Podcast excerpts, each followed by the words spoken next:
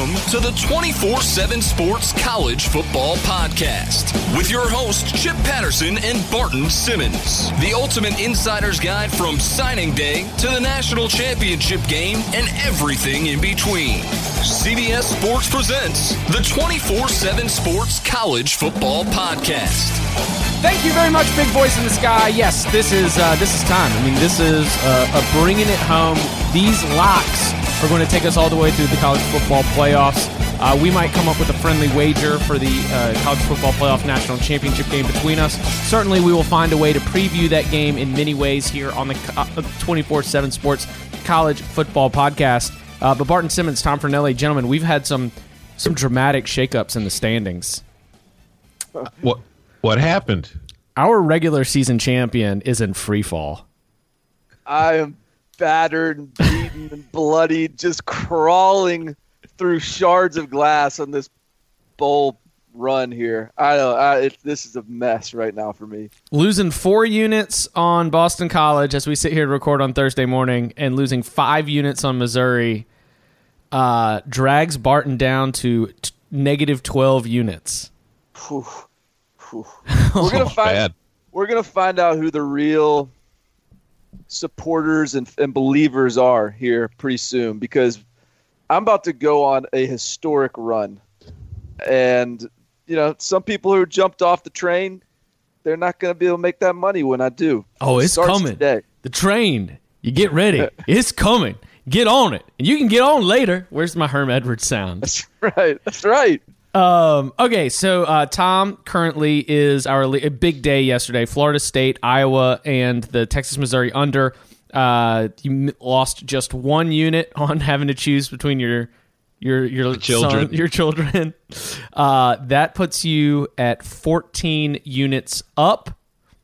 Um, and Chip, I got a t- the Bowl Locks two volume two was uh, was good to me. It was a plus ten unit uh, charge back into the competition, but I did lose five on Boston College, but got four from Texas, two from Purdue, and three from Florida State. So Tom is the leader at 14 units up. Chip is at 10 units up, and Barton throwing. I, I hope you just got five star haymakers because uh, right now he is bringing up the rear at 12 units below even. So I guess we're gonna have a lot of five point picks today. I I've got some one- I've got I've got one one star, but that's oh that's because I'm also caring about the listener. You know? Listen, th- that's what it's all about to me as well. You know, I'm happy for you guys. You're doing well, but I'm not going to start throwing haymakers today. I mean, I got some five star units, but I this is more about look. If you're still if you're still hanging on, I'm going to give you my best effort, and I'm going to give you my true confidence, and we're going to make some money here in this last few days of the bowl season. Uh yes. That's this is what it's about. if if if your if if your account is still hanging on on December 28th and like you no one has either forced you to uh, like if you're still alive, man, props to you.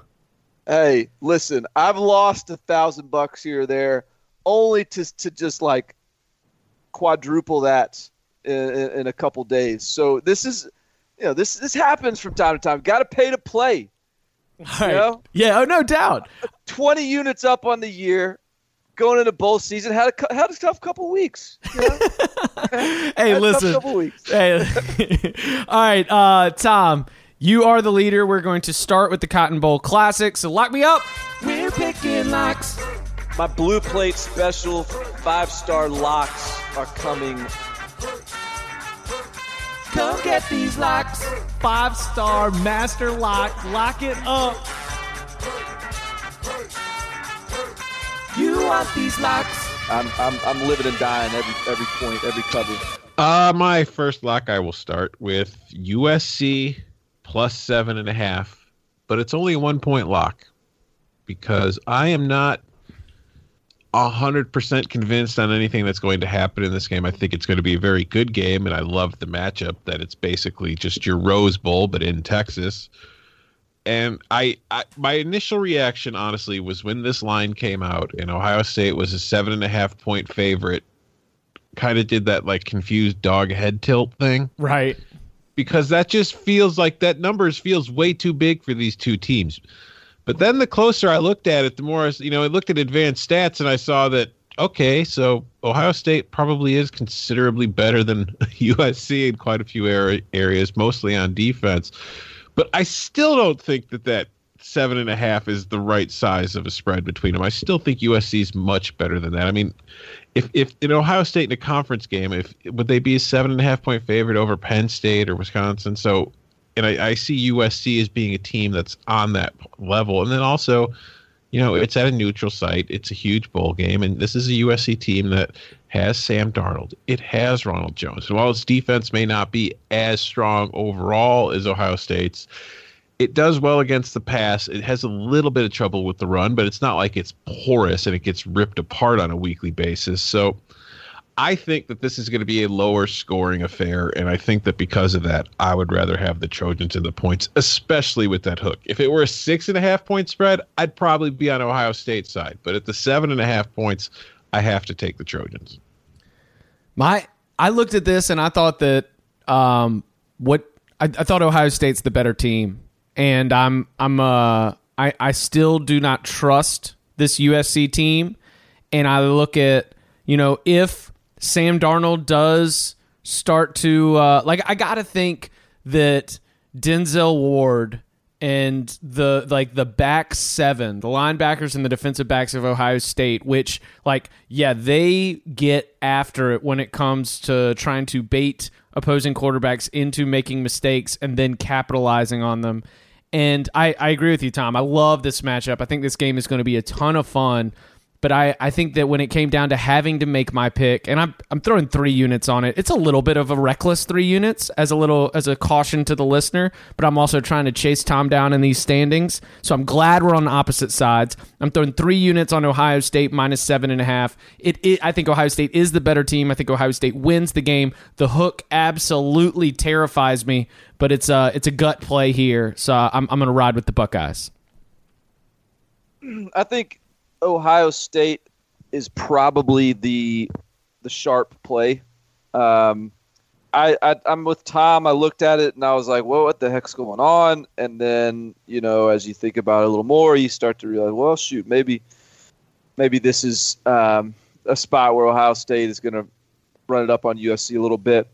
But I'm going with USC as well, and and to me, it's about look, I think I, I do think Sam Darnold in big games is is really good. I do think that in big moments he's really good. I do think that this USC team has been just surviving the year. No bye week, beaten up early, uh, war of attrition, and now they're they're a little healthier and they're getting they're they're you know they've had some time to to rest, recover, recoup, regenerate. So I'm going to go with USC, um, and I do like it with the seven and a half. I would be a little more scared at seven or six and a half, but I'm going to go USC plus the seven and a half. I'm going to go. I was five units like last night. I've sort of walked this back to three units.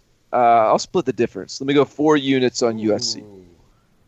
some some late you're you're at the window and you're like give me 230 on, on USC. That's uh, you tell me that's not the best uh, the best approach to have. All right, let's uh let's let's dig into the the college football playoff semifinals. Uh, it'll be January 1st. They will start out in Pasadena in the Rose Bowl. Oklahoma going up against the SEC champion Georgia Bulldogs. Hey, the only team to beat every team on its schedule. You know, that's that's the Georgia Bulldogs for you. There you go. Um, all right, uh, let's get into like game angles, uh, betting angles. Of course, with this being the Locks podcast, Barton, you first. When you're when you're breaking down this game and when you're trying to make a prediction, uh, you know what what catches your eye first. Well, the I mean, Oklahoma's got the best player on the field, and when I started thinking about this game, I started thinking about. I mean, I, I initially at the beginning of the playoff pairings, my initial inclination was Oklahoma is my national championship pick, and and that was just like my gut reaction because they got the best player in, in, in college football.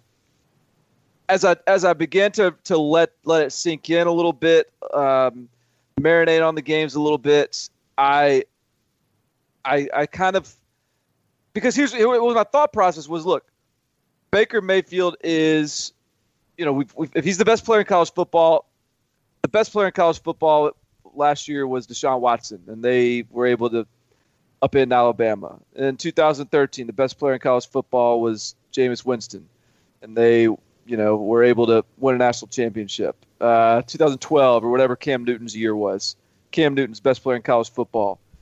They won a national title. So there's this element of the best player in the country. If he's at the quarterback position, and if he's that good, and I think Baker Mayfield is that good, he can just put a team on his shoulders and go win a national title.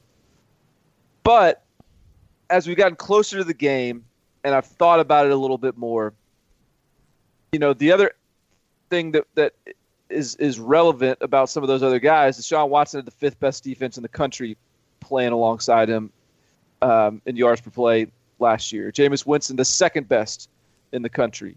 Um, you know, and, and I know I'm talking national titles, but this is, I think, both of these games are national title level in terms of the semifinals. Um, Oklahoma has the 69th best defense in the country in yards per play. Nice. I I think that this Georgia team is going to bring a level of physicality, really on both sides of the ball, but I mean particularly on defense that Oklahoma is not used to seeing. I think they're going to be able to control this game a little bit more, and, and I think they're going to be able to dictate the the style, dictate the tempo better than Oklahoma is used to seeing it scares me to play it because I, I just know how good Baker Mayfield is. But I'm just gonna I trust in, you know, look I, the the it's cliche, but defenses do win championships, and I trust in the team that's built better for a championship run, and that's that's Georgia to me. So I'm I'm going with Georgia minus the two and a half. Ooh. Do you want it at one and a half? Are we Oh, taking no, it is two and a half? Oh, Tom, where do you see it? Uh, last time I checked, it was two and a half, but it might be one and a half. Oh no. I'll take one. I'll take two and a half. I'll take two, two and a half. It's all right. Let's do Hold, it. hold on a I- sec. I can find out really quickly here. Just make small talk.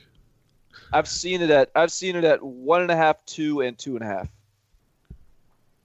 It is at two and a half. All right. And how many units? Uh, Five. I'm gonna go with Five. four units, five units, yes. five units. Um, when what kind of score do you like? So when when you're taking Georgia minus two and a half, it's like that. Uh, I hear that, and uh, I hear the way that you dictate the game, and it's almost like as we've seen several times uh, in throughout the the BCS national championship era, in particular. Like a lot of times, you know, some of these wide open, incredible offenses get into these huge games, and whether they win or lose, the game ends up being like 27 20 or something like that. That's exactly the score that I was had in my in my mind's eye, twenty-seven to twenty. Um, and Baker Mayfield can can get some yards, but Georgia sort of bows up. You know when it counts. Um, yeah, I, I I I like that sort of a, that sort of a game. All right, Tom, what's your uh, what's your Georgia Oklahoma lock? Well, if the final score is 27 to 20, I'll be thrilled because my lock is the under 60 five points. I just think that that number is too high, and it I think it overestimates what Oklahoma's offense is going to be able to do against Georgia's defense, and I think it underestimates what Oklahoma's defense will be able to do against the Georgia offense. Oklahoma's defense is not great by any regular stat or even advanced metrics. It's pretty average to below average in a lot of areas. But I don't see this as a game where if Georgia is in control and winning, I don't see them scoring 40, 50 points. In fact, there's only been one game all season long in which Georgia played in which the total finished higher than 60 points, and that was against Missouri when it won like what 52 to 35 or whatever that final score was. Right. But that was against Missouri team whose defense was just trash all year long for the most part. So I look at that. I see Georgia. If it wins, it's going to be lower scoring. It's going to be trying to control the clock and keep Baker Mayfield off the field as much as possible. Doesn't that make the most sense? If you want to beat Oklahoma, take away its greatest strength, put him on the sideline, put together long clock control drives, which you can do when you have Sony Michel and Nick Chubb. And then even if Oklahoma wins, I don't think Georgia can keep up. I feel like if Oklahoma is going to win this game, it's going to score at least 40 points, and Georgia doesn't strike me as the type of offense that could keep up with that. So I would see that as being like a 42 to 24 kind of finish, which would come up. Actually, that would be over, but I just think that was good math in my head right there. But I just think that no matter which way it goes, Oklahoma's not going to score nearly as many points as it had, did during the regular season against Georgia nor is it going to give up nearly as many points as it did during the regular season against Georgia because Georgia's just a very different kind of offense than what it typically faces. And it's not looking to score 40 something points against you, it's looking to keep you off the field as much as possible. So I think the under is a very safe play here. What's your uh, angle on the game itself? I have Oklahoma winning. Yeah. I I just rely on that best player on the field. I mean, I, it's Georgia's really good, but Baker Mayfield has been in this kind of situation too many times, and he has shown every single time that you know he he he plays well in these games. This is when the when the stage is the biggest is when he's at his best, and this is the biggest stage he's played in in a few years since the loss to Clemson in the Orange Bowl in the playoff a few years ago.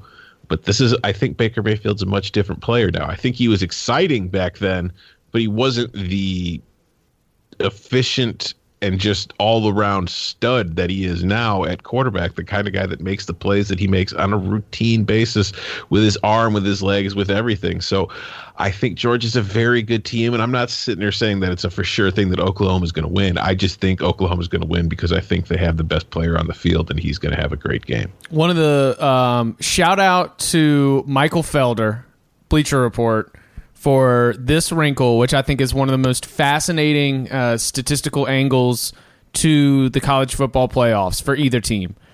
Um, Georgia has one of the best third down defenses in the country. They are one of the best teams in the country at showing up on the money down, making the plays, executing, and that's where you know you look at a player like Roquan Smith, the rest of those linebackers, and you know that you know they are the ones that know where the sticks are and are able to wrap up in space and make the plays. Oklahoma is one of the bottom teams in the country in third down attempted. They don't even get to third down. They don't even have to attempt third downs because they are moving the sticks every single time they snap the ball. I th- I kind of think that there is a very like Roquan Smith could, by the way, just be the bowl game, the Rose Bowl MVP. I have like 15 tackles, spy Baker all game, and, and just proved to be the the predatory cat in the open field that he's been all season. Like I, I'm very aware of the danger of that, but I think that Georgia's defense has been so good, uh, but it hasn't been really forced to cover from sideline to sideline like Baker Mayfield and Oklahoma are going to make them do. And some of those linebackers and some of those safeties, when it comes to matchups uh, against Mark Andrews, when it comes to, to matchups against you know uh, CeeDee Lamb, Marquise Brown, uh, you know they're gonna they're gonna be putting sermons down there in the slot. I think that it's a lot of uh, a lot of the slot routes, a lot of those sort of seven yard slants. You know, you can do a lot to try and game plan away from make it from giving up the big play for sure. But uh, I just see one of these one of these games where, and I, I got no real good read on the total. My my lock here is a four unit play on Oklahoma plus two and a half, and, and the edge is just imagining that you know you go through you go through the entirety of Georgia's schedule and let's see Mississippi State and Missouri, I guess uh, are really the only ones that that have made those linebackers and defensive backs play out in space. And you know, Mississippi State was was pretty. You know, they, they played horribly in that game, and Georgia dictated the game running the ball. But I, I just think that that is is where the game is won. I could definitely see it being low scoring. I th- do think it's going to be tight. I think it's going to be fun. I think Georgia plays ball control. I mean, they would love to get four yards per carry from Nick Chubb, Sony Michel, and D'Andre Swift all game and just keep the ball out of Baker Mayfield's hands. But even if you do that, and Mayfield does have the ball in his hands in the fourth quarter, I just I think that's how the the winning touchdown drive goes down. It's it's he spreads everyone out and he looks for the one outside linebacker, the one safety that's just going to be a matchup problem for any of the plethora of skill position players that Oklahoma has flexed out in its offense. So I'm going four units, Oklahoma plus two and a half. I don't have a good over under read, but I generally seem to favor both of y'all's idea that uh, this will be a game where it's a little bit more lower scoring. I just think that Oklahoma, uh, with that firepower, is able to come up big in the fourth quarter. Trust in Moxie. Moxie Mayfield. I mean, he's got to. This is, Yeah. yeah, I don't know. Bart, Barton, you've you've been on Oklahoma all season. I'm shocked that you're going against them now. Well, look, I'm not seeing the ball very well right now, and I'm, I'm second guessing my instincts a little bit. So I, I'm probably wrong. I'm probably wrong. Barton was on Oklahoma as the best team in the country as early as like September 18th. You kept them number one on your ballot too, right? For a long I- I- time. Oh yeah, they were. They've been my number one team throughout most of the year. Um, they still have the best game, the best win in the in the country on the road against Ohio State. Still the best player in the country. But this is playoff time. It's like you know when you get into the NBA, like playoff basketball or or um, you know March Madness. Playoff basketball is like you got you know the physical teams. You know that those are the ones that win.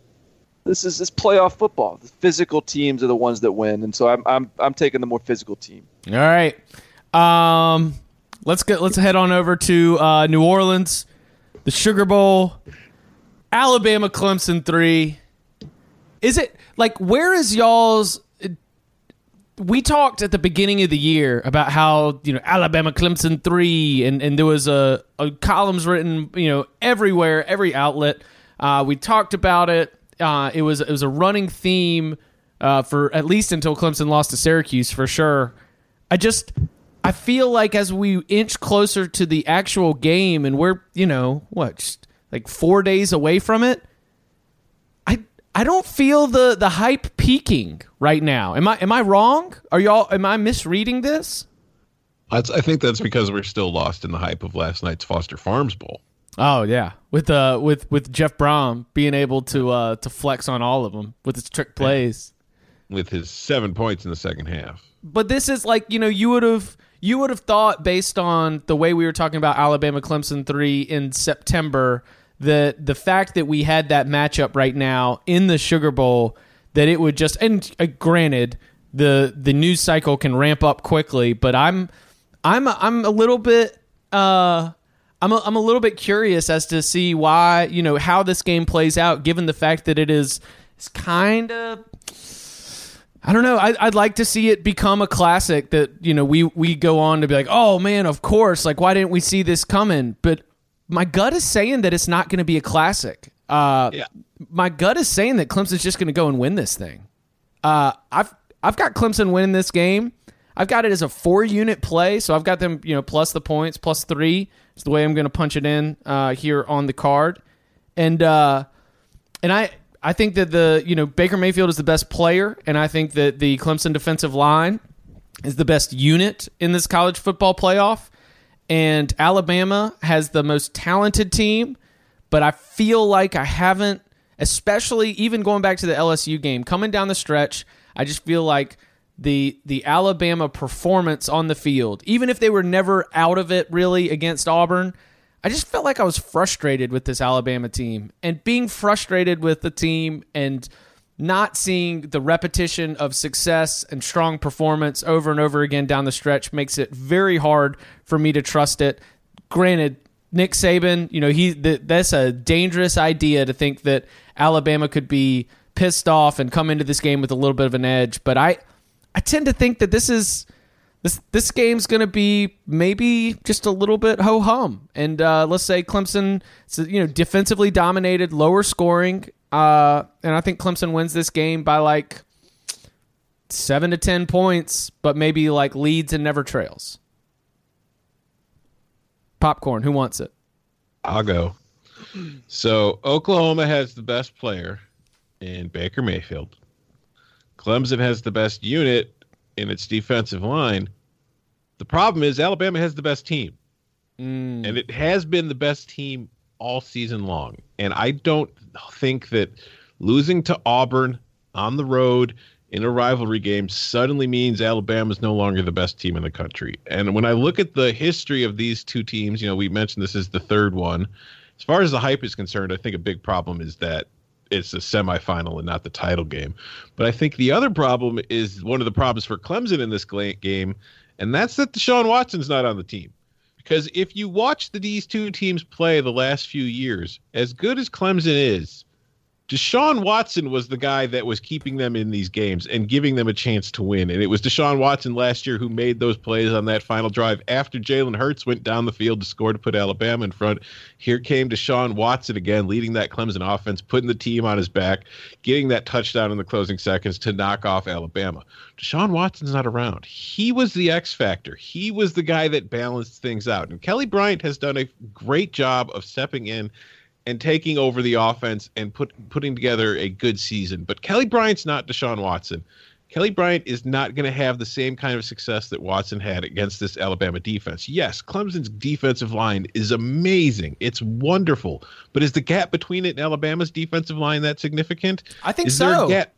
You really do? This year, I think that this Alabama defensive line is missing like it is it is like on paper the blue chips are there but I think the way that I think the defensive line has been compared to the way that that de- Alabama defensive line has dominated in 2016, 2015, and 2014. I think it is a dramatic step back.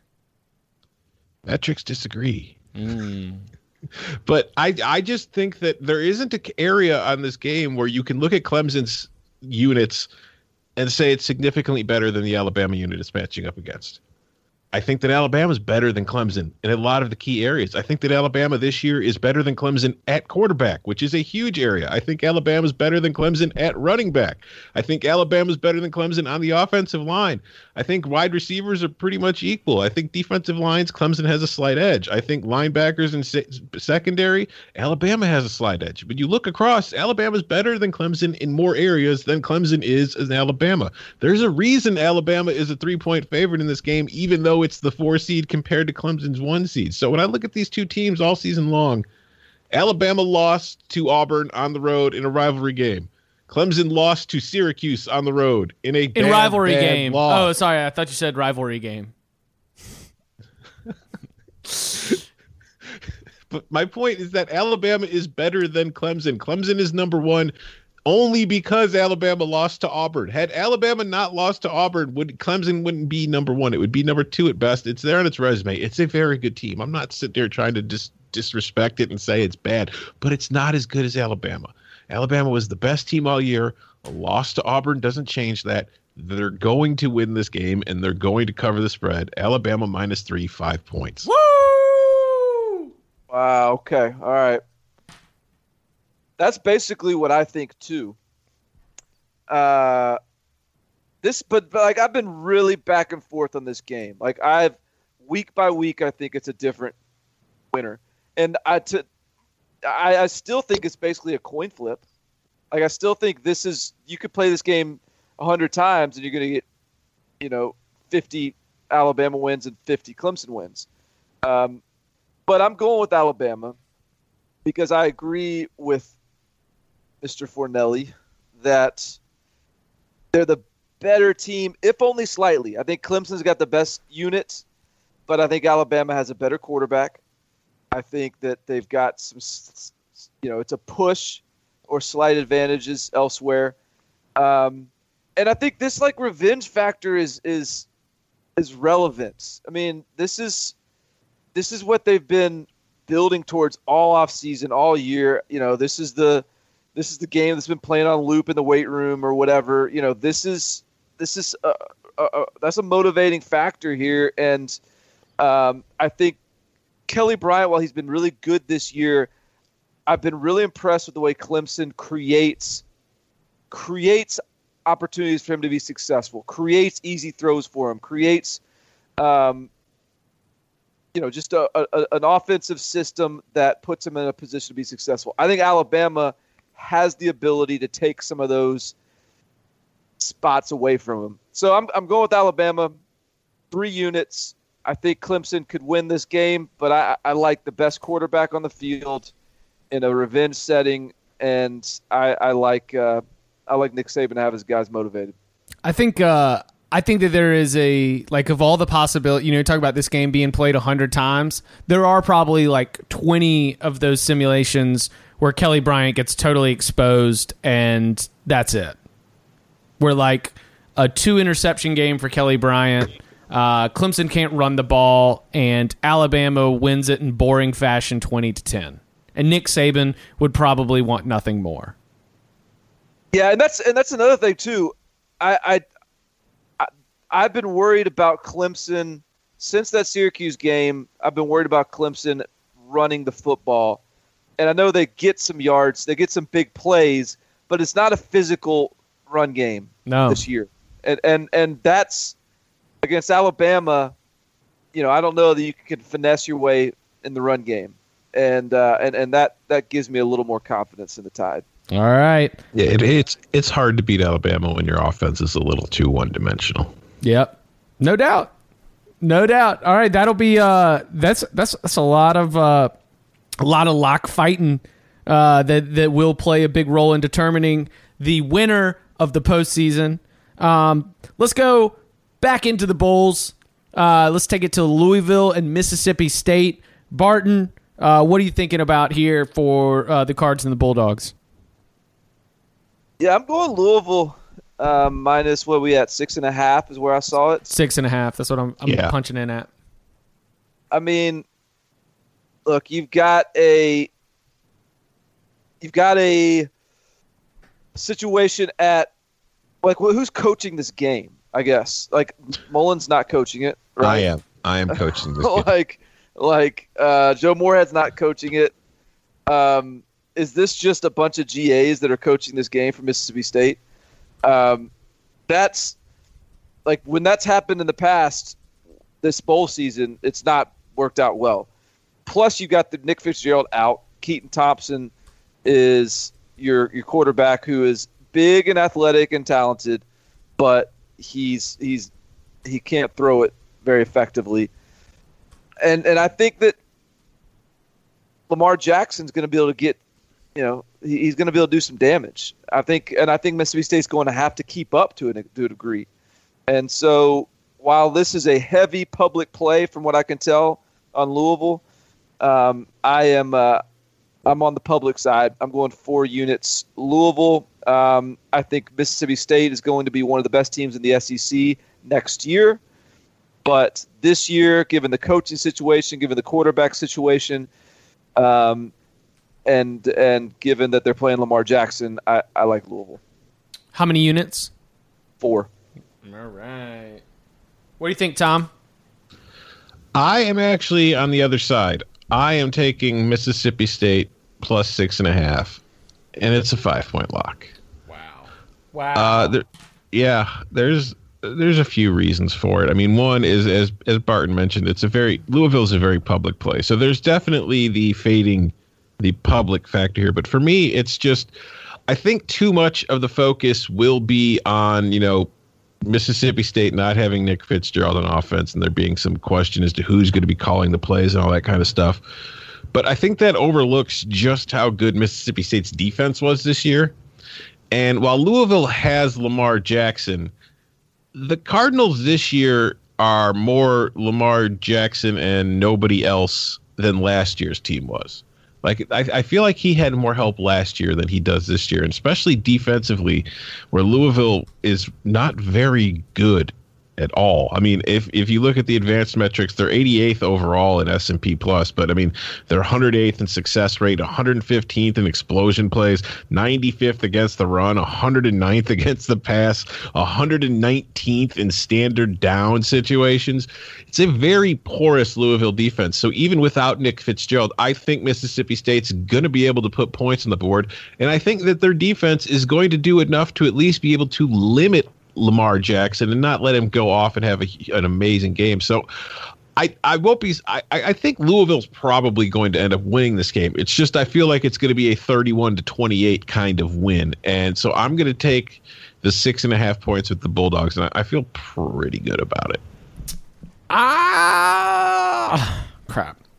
All right. Well, I'm Louisville minus six and a half. It's a five star lock. This is uh this is one that I, am immediately starting to regret. For some reason in my head, I thought Lamar Jackson danced around LSU last year, and actually LSU totally shut him down. Oh no, he didn't do anything in that bowl game. Yeah, that that's that that was the whole start of Lamar's performance against LSU, and then a couple days later, what Deshaun did against Alabama was the whole start of everybody saying, "Oh, they should have given it to Deshaun." Acting like as though Lamar Jackson's entire season before that didn't count. Yeah, I I, I'm, I'm gonna. I think that. Uh, I think I think Lamar can turn it on. I think that uh, this is, you know, like I, I was, I did remember from te- him just dancing around Texas A&M the year before. Um, I, I, I think that he can put on a show, and Mississippi State's defense was very good, but um, I don't know. It's like if this was seven and a half, I definitely would not be five star lock, and I would probably look for an over under play on this one. But I think at under a touchdown, if if Lamar is locked in, and I, I do think that he he's going to be locked in, and he's going to be trying to show off a little bit. Like I mean, Lamar Jackson is the kind of player who I do think that. Uh, if he's trying to show off, that's probably a good thing. It's also a bad thing, and he'll probably turn the ball over. But uh, I I think that they will end up winning the game, and if they're if I think that Lamar Jackson can lead Louisville to a win in this game, then at six and a half, I'll I'll go ahead and punch it in. But it's a it's a public play. How how much of a public play? Uh, right now, seventy-seven percent of the tickets are on Louisville. and you don't want to know the money. Is it is it like fifty percent? Ninety-four. Oh. Oh. Now that being said, there's it's still very early. There haven't been compared to how many bets will be placed on this game by the time it kicks off. There's nowhere near as many as it's going to be at the end. But there's a, there's 2,700 bets so far, and it's all on Louisville side. So, I'm I, that worries me. The public play definitely worries me. It scares me to death. But here's the thing: that the reason I'm I'm, I'm less confident in this pick about anything other than the coaching situation. Like, I just scanned this as we've been on this this game and and I, maybe I'm missing a game somewhere along the way, but I, I I just sort of looked at the bowl games this year where there's significant coaching um, turnover, you know, where they've left a team basically. Uh, Oregon, head coach gone, new offensive coordinator, they lost by 10 points. SMU, head coach gone, whole coaching staff gone, they got absolutely boat raced. UCLA, interim coach, uh, you know, staff outgoing, they get handled. Missouri offensive coordinator out, um, offensive line coach out, they they get shut down. The only one, the only game in the bowl season so far that I've seen, and, I, and again, if I'm wrong, you know, point one out. But Florida State blew out Southern Miss despite you know an interim staff. But that was just a total talent mismatch, anyways. Yeah. so I, I think this this the coaching stuff is like this is proving to be a pretty big deal this cycle at least.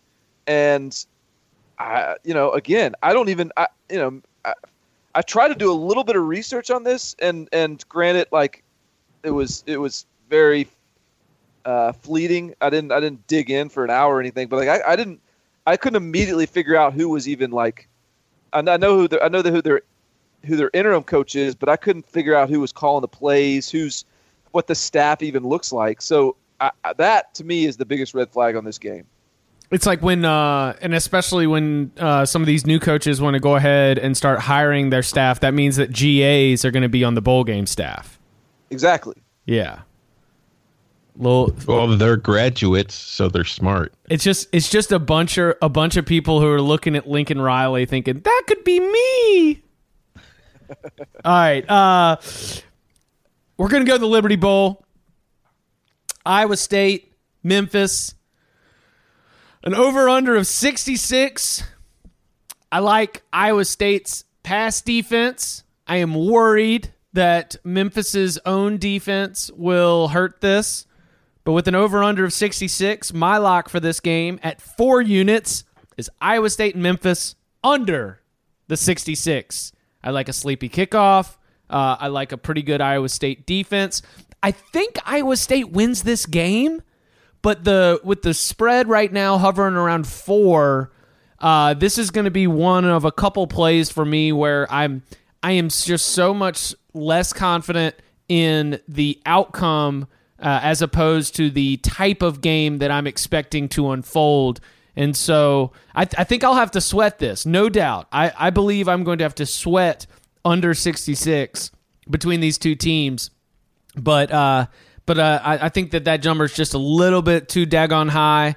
Uh, it'll it'll require a couple of special teams touchdowns, which we might get. Memphis can run some kicks back, but in general, as a principal play, based on the way I think this game is going to unfold, uh, I will take my sweats and for four units punch in at under sixty six.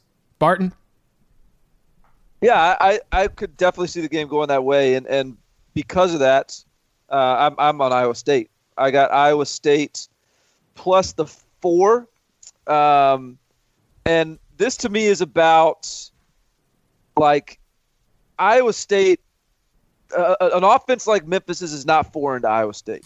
They see them every week in in um, in the Big Twelve. They have had success you know, shutting down those sort of offenses. Uh, you know, they held Texas Tech to 13 points. You know, they held Texas to 17, even in a loss. Um, they held TCU to seven. Like they, this is a team that um, can defend those sort of offenses. And this is their first bowl since I think 2012. This is a huge game for the program. And on top of all that, this will be a a cold afternoon in Memphis.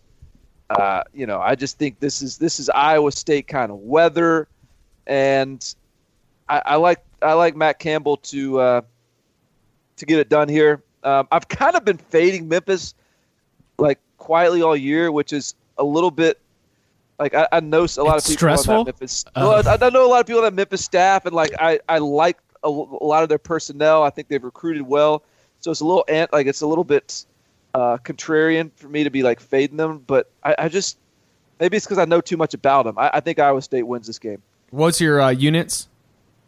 Five units. Woo! Tom,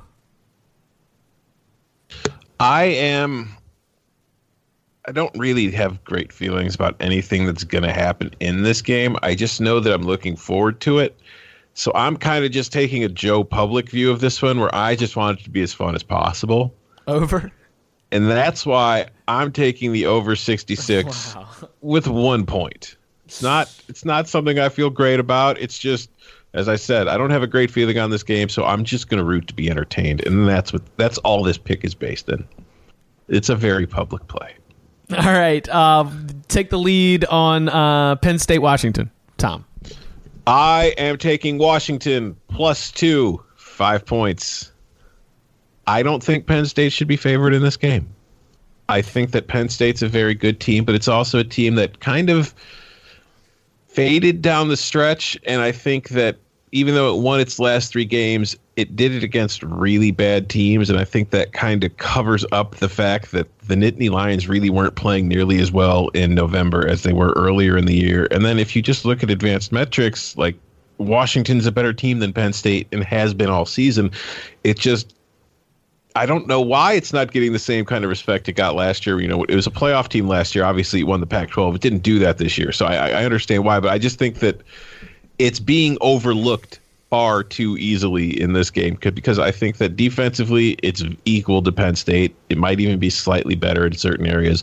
Offensively, I think it's equal to Penn State. It might be better in certain areas.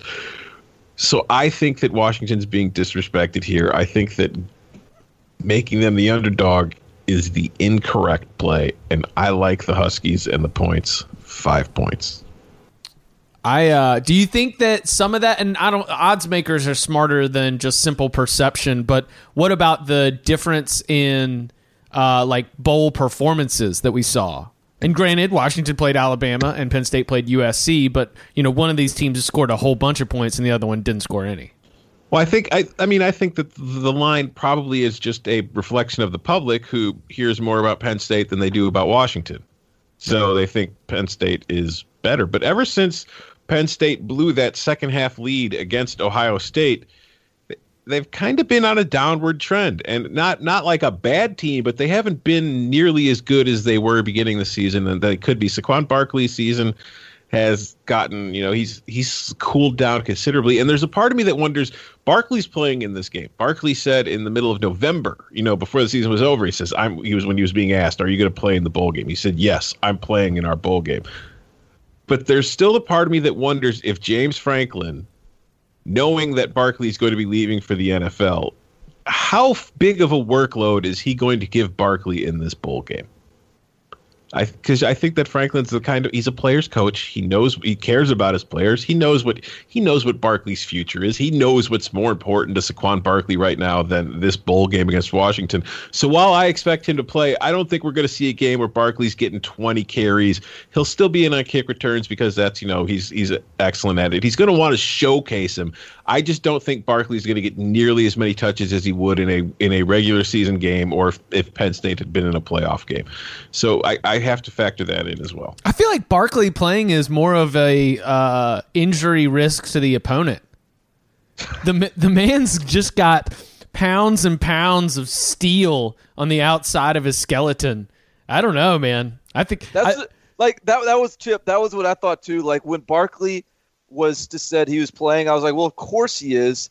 He's a cyborg. yeah. Like he's like there. He's not going to get hurt. I can't envision a scenario where the guy gets hurt. Like no. he's just he's built to just take any sort of punishment you want to hand him. Uh, what's Barton? What's your read in this game? Uh, I'm I'm on Penn State, you know, but I'm just I'm just sort of Joe Public, you know, in general these days. Uh, you know, because I you sound so down. Is, uh, look, I I I think this game is basically a pick 'em. Um, I think these two teams are, you know, they're, they're this is a situation where both teams lost their offensive coordinators.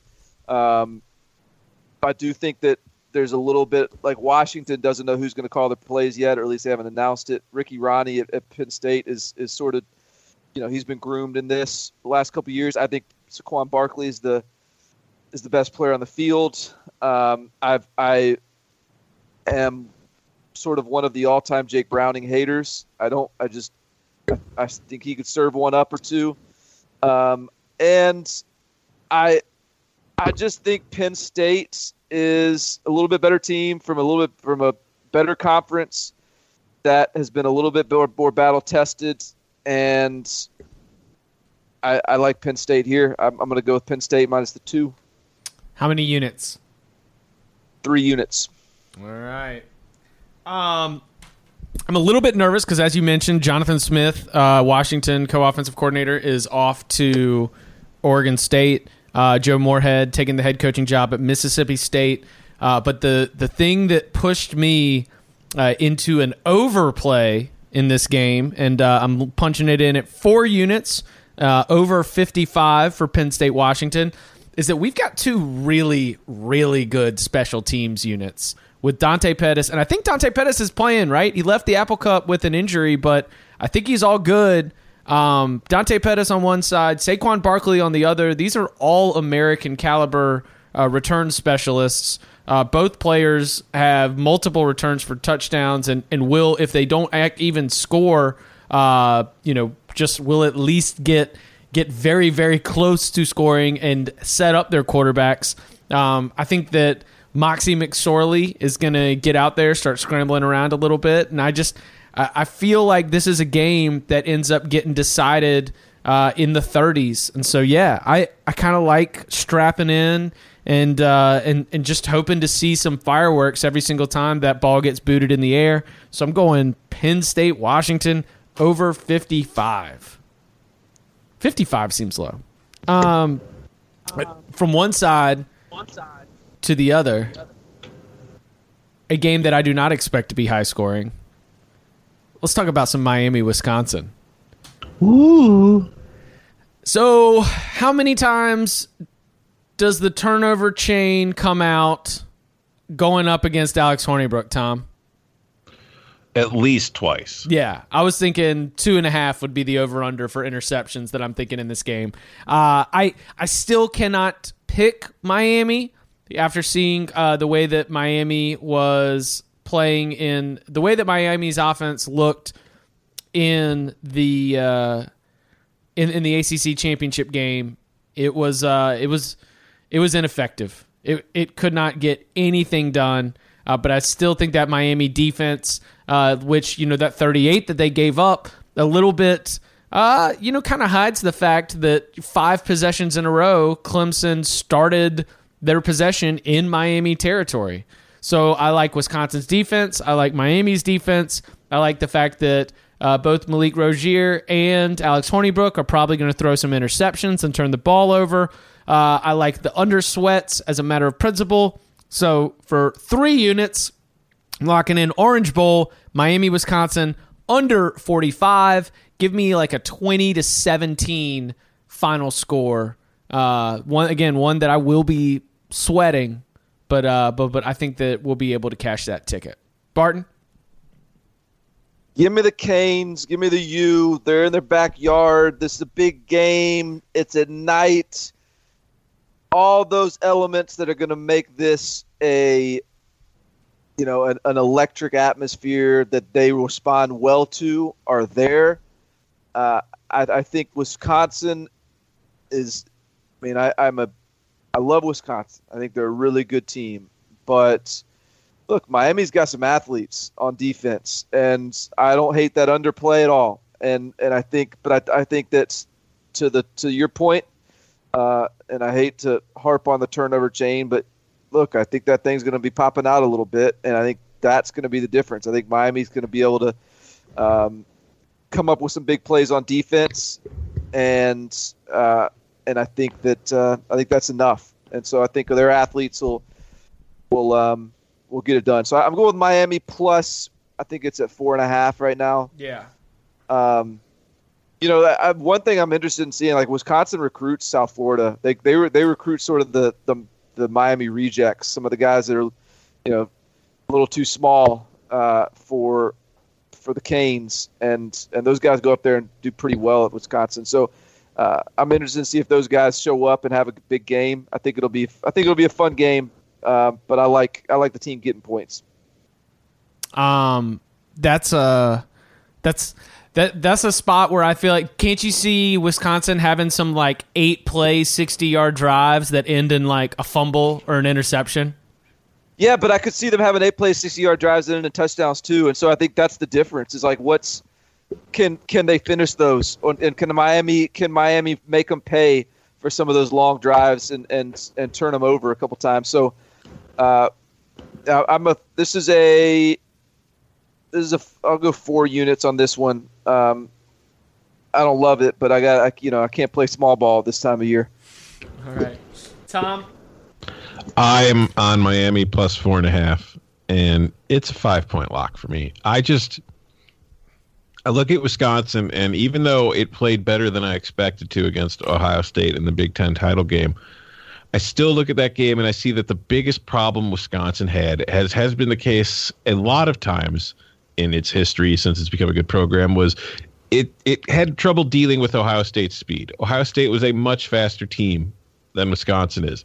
Miami is a much faster team than Wisconsin is, and that's been kind of Wisconsin's Achilles heel. If you want to get down and fight it Wisconsin can beat you. If you just want to run a race against it, Wisconsin has a tough time beating you. And while there's a part of me that worries because Miami's defense is good and it forces a ton of turnovers, but it is its weakest spot is its run defense, where it's not elite. It's just kind of above average. So I do worry that maybe Wisconsin and Jonathan Taylor just kind of grind things out and keep the offense, you know, keep Alex Hornibrook from having to do too much.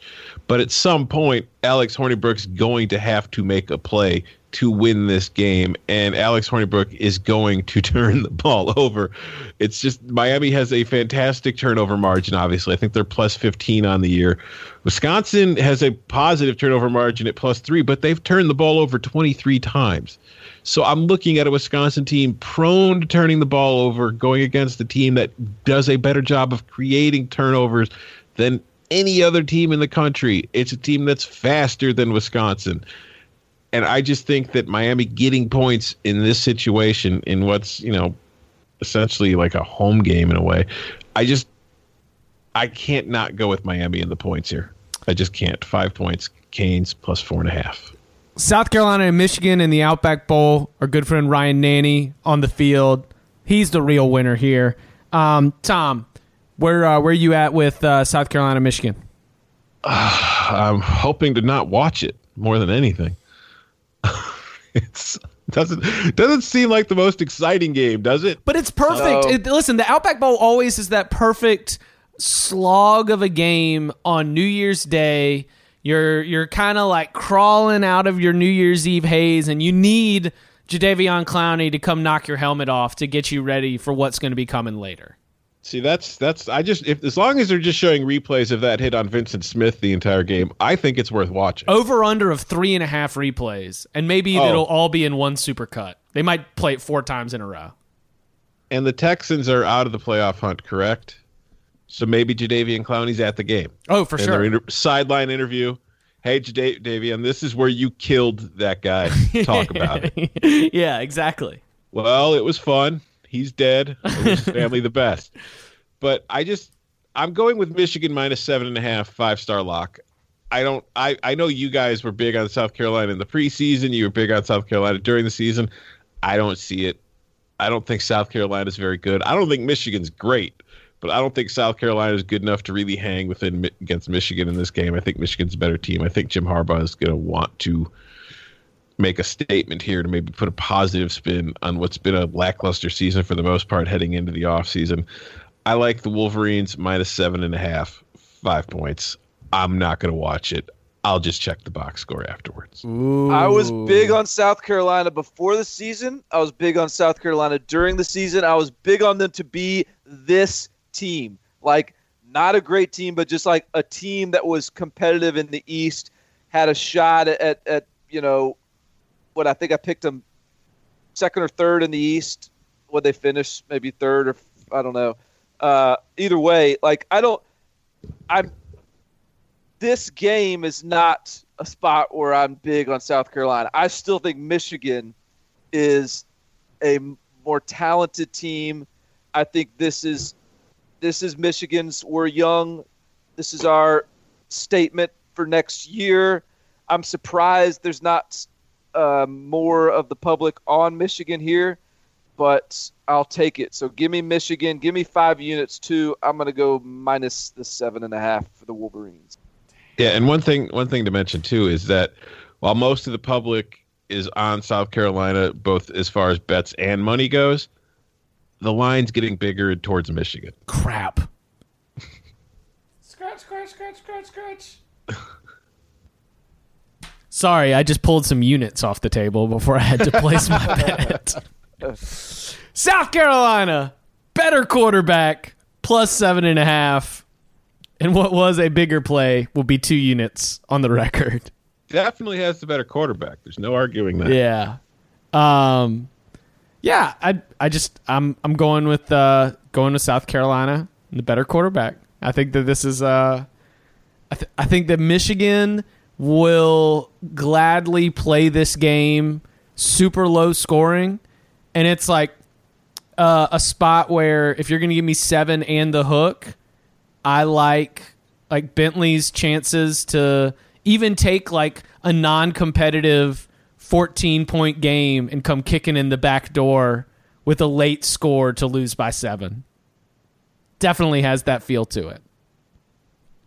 We'll see. Can, I, I would I would also like to state for the record that I don't think that South Carolina has some clear advantage at quarterback. I think somewhere along the way, Jake Bentley got propped up as this like uh, franchise, no doubt, dude, and like I, if you just look at the body of work this year, he's had his moments, but he's had plenty of bad moments too, and I'm not sure they'd look total that all that different if Brandon Peters had started day one and and built up to this game. I, I think that Brandon Peters, in fact, wouldn't shock me if Brandon Peters looked better. I, I, I just I think that Jake Bentley has a little bit of uh, like myth to his game, and, and I want to I want to see him prove it. We like folklores in the South. You know that.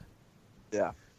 All right. Uh, did you hear that Jake Bentley is 7'7", 300 pounds, and runs a 4.240? He's a god. I Uh, did hear that. Yeah. Let's uh, let's go to the Peach Bowl. Uh, shout out to our good friend Jerry Hennon. He'll be in attendance uh, with the fam. Auburn, Central Florida, and uh, and Barton. I have you heard? Uh, like I have heard that the Scott Frost and the staff is going to stick around to coach the bowl game. Might not be going as swimmingly as like like I kind of felt like I definitely did on this podcast like kind of shower Scott Frost with some praise. Like, man, he wants to stick around. Like, this is this is so great. And I've heard it's n- maybe a little bit more awkward than they imagined. Uh, No. what about? Have you I haven't heard that. I, I haven't heard that, but I haven't looked into it, and I haven't. I've been. Uh, I've, I've been doing a million things recently, so I, I'm. I'm. So no, I haven't heard that, but that's interesting. Uh, but, all right, so I'm going to let you uh, take the lead uh, on this game. Auburn, Central Florida, nine and a half, uh, an over under that is hovering around 67. Well, now I'm interested in what you're hearing on Scott Frost. Uh, his, his struggles in the locker room right now. No, it's not troubles in the locker room. I would I, just I say need, I need some color here. I need some background before I, I just make my pick. I I think I have I've heard that the uh, the around the building the the old staff, which is almost entirely going to be off to Nebraska, uh, double dipping here, along with Josh Heupel, who is trying to get things in place. Uh, it's just it's a it's a crowded kitchen. I can imagine it's incredibly awkward. Not only that, but Scott Frost is in, out here like picking off recruits For. Nebraska, Yeah, for Nebraska, and yeah, like it, it, I don't, I, I don't know how it works. What are they in like a? They have like a um, a you know, trailer, portable, portable, portable trailer out back where they're doing their game planning, and or does or does Scott Frost get to stay in the in the big chair? I, it's yeah. Um, so yes, that sounds. It it seems probably like it would be a little bit awkward, but as anyone that's listened to our um, college coaches press conference podcast knows, I am as as big of a Scott Frost fanboy as there is, and UCF. I mean, uh, you know, I didn't do the I didn't do the historical uh, rundown here, but these New Year's Six games with the with the Power Five team getting in, and there's some motivation at play and some overlooking at play on the other side, and and I, I just think this team is going to be. I mean, this is this is huge for them, and Scott Frost has has has stayed on board, and and I think they love that staff, and they want to send them out in style, and that staff wants to send these players out in style for what they for, for giving them the opportunity they have now. Uh, it, it is. I like UCF here. I would like them a lot more if they weren't talking trash about how they have more team speed than Auburn. Um, that wasn't ideal when when they started throwing that in the high, in the headlines. But this is just this is that spot. I like uh, I like UCF plus nine and a half, and I got five units on it. And um, this is it. Uh, I just this is a this is a trust in uh, in this staff and this team. All right, uh, Tom, what you got? I have the sneaking suspicion that UCF's going to get the doors blown off it. now, not enough to make that my bet. It's just when I look at the matchup, UCF's offense has been terrific all year. There's no arguing that. But it I don't know what Chip's hearing, but I feel like it has to be an awkward situation where Scott Frost is finishing up Nebraska's, you know, recruiting class before signing day last week, getting all that in order, and then also game planning for UCF's bowl game against Auburn, like going between Orlando and Lincoln and coaching two teams at once seems really hard to do. So I feel like that's got to have an impact on UCF. And then there's just the fact that there isn't a defense in the AAC that even closely resembles. Oh, you could have stopped of- after AAC. You just say there isn't a defense in the AAC. yeah, I got to keep going. There is nothing like this Auburn defense in the AAC. You can with with UCF's offense, you could be faster than everybody in the AAC and put up a ton of points. You're not really faster than Auburn's defense. I don't. You do not, what what's his name said. You do not have more team speed than Auburn. Trust me. You're probably at best on par. So I don't see UCF's offensive line having a very good day. I don't see UCF's offense having a very good day. It's just I don't want to take Auburn minus the points because I've seen Gus Malzahn and get in his own way too often on offense to trust Auburn to cover what's nearly a 10 point spread in some places. So I'm taking the under 67 based just on the fact that I don't think the Knights offense is going to have nearly the kind of success it's used to having against other teams against Auburn, which means that that total of 67 is way too high. So under 67, 5 points. Mm. Dang, that's the play. But I'm going to stick with my gut. Auburn minus nine and a half, two units. We're all over the board here. I love it. Yeah, I mean, I just yeah. Ugh. I kind of, kind of think that, uh, kind of think you might be right, Tom. Kind of think this might go. This this might not be as a storybook as it looked on December fourth. we'll see. Uh, all right, uh, finally bringing us home, LSU and Notre Dame. Uh, Tom, what's uh, what's your call here? Uh, another under under 51 and a half, five points.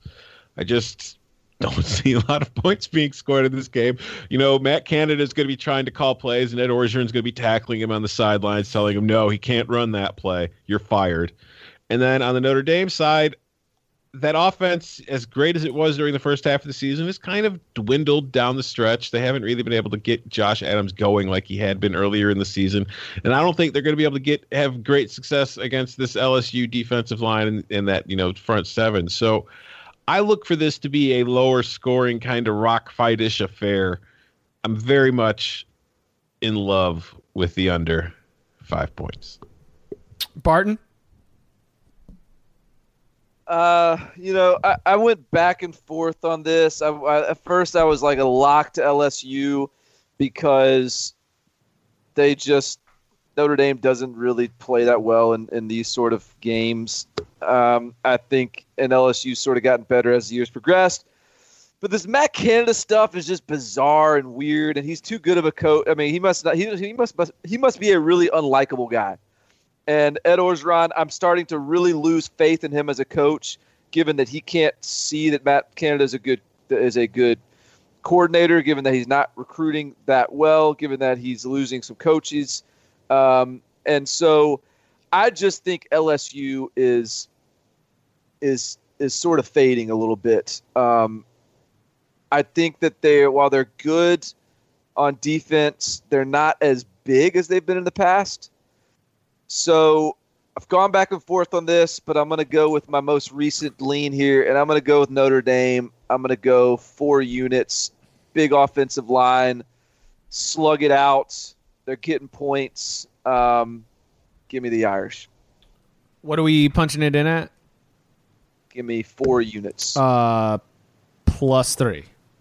plus three. Yeah, I didn't know the point spread because uh, as soon as I saw this game, I was on the under.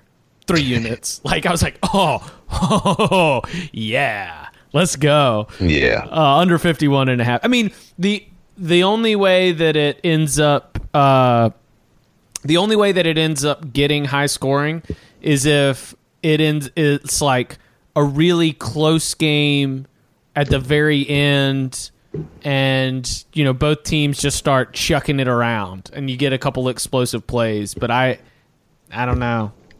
I like i like this to be a rock fight like you said tom. A lot of punting. All right. We'll uh i'll i'll update um I, i'll send an update once we get through friday's games uh so that we know the score uh all, all along the way again right now tom our leader uh, I'm a few picks behind. Barton, real, Barton's got a big ticket here, and Barton, you also have. Let's see, we still got uh, from Bollox Volume Three. We still got some some big plays. I mean, you still got we got five on Wake Forest, five on Arizona State. That's a lock fight. I love those two, but I'm gonna I'm gonna lose my uh, Northwestern play. I already know that. Yeah, you are. That's that's that's the lock.